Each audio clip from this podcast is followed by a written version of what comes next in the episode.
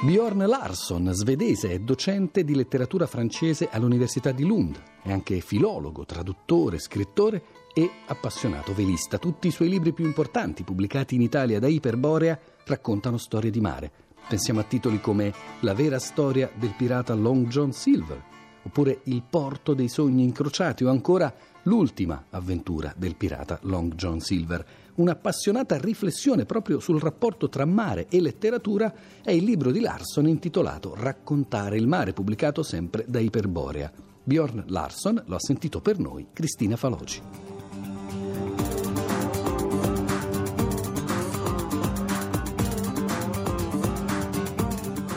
Larson, il suo libro Raccontare il mare si apre e si chiude con un'affermazione un po' spiazzante, vale a dire che eh, non sono molte le opere che si possono annoverare nella letteratura di mare. Perché secondo lei questo? Beh, non so esattamente perché, diciamo la ragione, però eh, l'affermazione vale soltanto per i romanzi, perché c'è un sacco di documenti, questa, questo genere che si chiama nautica eh, ci sono anche librerie specializzate, però la cosa che ho scoperto è che per i romanzi non ci sono tanti, nonostante questo fatto che si dice sempre che la, il mare ispira la letteratura. E sembra che l'immaginazione ha un, forse uno spazio troppo ridotta, diciamo, sul mare lavorando sul mare. Ecco, lei scrive di autori molto diversi tra loro, ci sono classici come Conrad e Maupassant e scrittori a noi anche più vicini nel tempo come Francesco Biamonti e Alvaro Mutis. C'è un modo di raccontare il mare che eh, ha dei suoi stilemi riconoscibili anche tra autori così diversi? Eh, non so esattamente, perché la cosa strana è che questi sono diciamo, libri che esistono, che sono identificati come diciamo, letteratura di mare in generale, però per Biamonti, per esempio, l'ho scoperto perché mi hanno dato il, un premio al suo nome e dunque mi sono detto tu devi leggerlo e mi parlava di lui come di uno scrittore di mare, però ho saputo dopo dal suo fratello peraltro che lui non aveva mai messo i piedi su una barca. Dunque il mare suo è un mare visto dalla terra. Conrad invece è l'opposto perché lui veramente ha fatto 20 anni di marinaio e dunque raccontava veramente il mare visto dal mare. Però c'è una cosa che è comune a tutti, sembra, che non scrivono sul mare. Conrad ha scritto i suoi romanzi dopo, quando lui è diciamo, rientrato a terra, e la stessa cosa vale per Martinson, il premio Nobel svedese. Lui ha scritto sul mare rientrando, diciamo, eh, lasciando il mare. Questo sarebbe una questione interessante a seguire un po'. Ecco, lei, Bjorn Larsson, è anche uno scrittore eh, di mare e lei scrive in mare invece? Beh, io scrivo, sono adesso sulla barca perché d'estate, anche tutto l'anno vivo più o meno sulla barca e scrivo sulla barca, però non è, non è diciamo, per ispirarmi del mare, piuttosto che sulla barca sono tranquillo, è molto più concentrato, c'è anche la natura, i gabbiani, tutto questo e ci sono meno tentazioni diciamo, sulla barca, dunque scrivo quando sono a porto. Invece, quando ho fatto navigazione in Scozia, in Irlanda, non ho scritto veramente navigando, perché lì c'è un sacco di altre cose da fare. Eh, e dunque, quando entro in porto e rimango forse una settimana lì, inizio a scrivere. I veri scrittori di mare non saranno molti, come lei dice, ma sono sicuramente contagiosi, visto quel che è capitato a lei. Ci racconti del libro o dei libri che le hanno cambiato la vita in questo senso? Eh, diciamo, ogni, ogni, sogno che ho realizzato, fare lo scrittore, fare il geologo a un, una certa epoca, anche navigare, c'è sempre stato un libro. Eh, per la vela è stato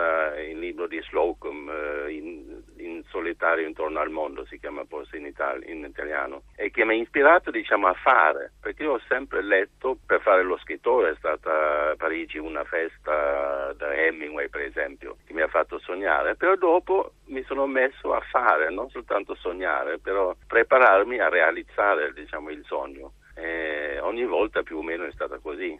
Ecco, con questa grande esperienza di lettura, di conoscenza di opere eh, sul mare, eh, secondo lei bisogna essere dei veri marinai alla fine per essere degli scrittori di mare credibili? No, non penso, però forse è più facile. Però si dimentica spesso che per esempio Zola non aveva mai fatto, lavorato in una miniera quando lui ha scritto Germinal. Voglio dire, Tolstoi non è mai stata una donna come Anna, Anna Karenina. Dunque è un mito questa cosa che eh, ci, bisogno diciamo un'esperienza personale per scrivere un romanzo di immaginazione. Però eh, è anche vero, se uno non ha un'esperienza personale bisogna documentarsi. Dunque è una facilità se uno sa già di cosa si tratta, però non è necessario. Larson, lei nel libro eh, in conclusione fa una riflessione interessante sulla lingua. Eh, dice forse la penuria di libri di mare, di letteratura di mare, è dovuta anche al fatto che non ci sono ancora libri scritti in più lingue, perché il mare eh, porta con sé la conoscenza e quindi lo, eh, il muoversi tra diverse mm, lingue e popolazioni. È un sogno che coltiva questo di scrivere, lei ne conosce parecchie di lingue, potrebbe farlo?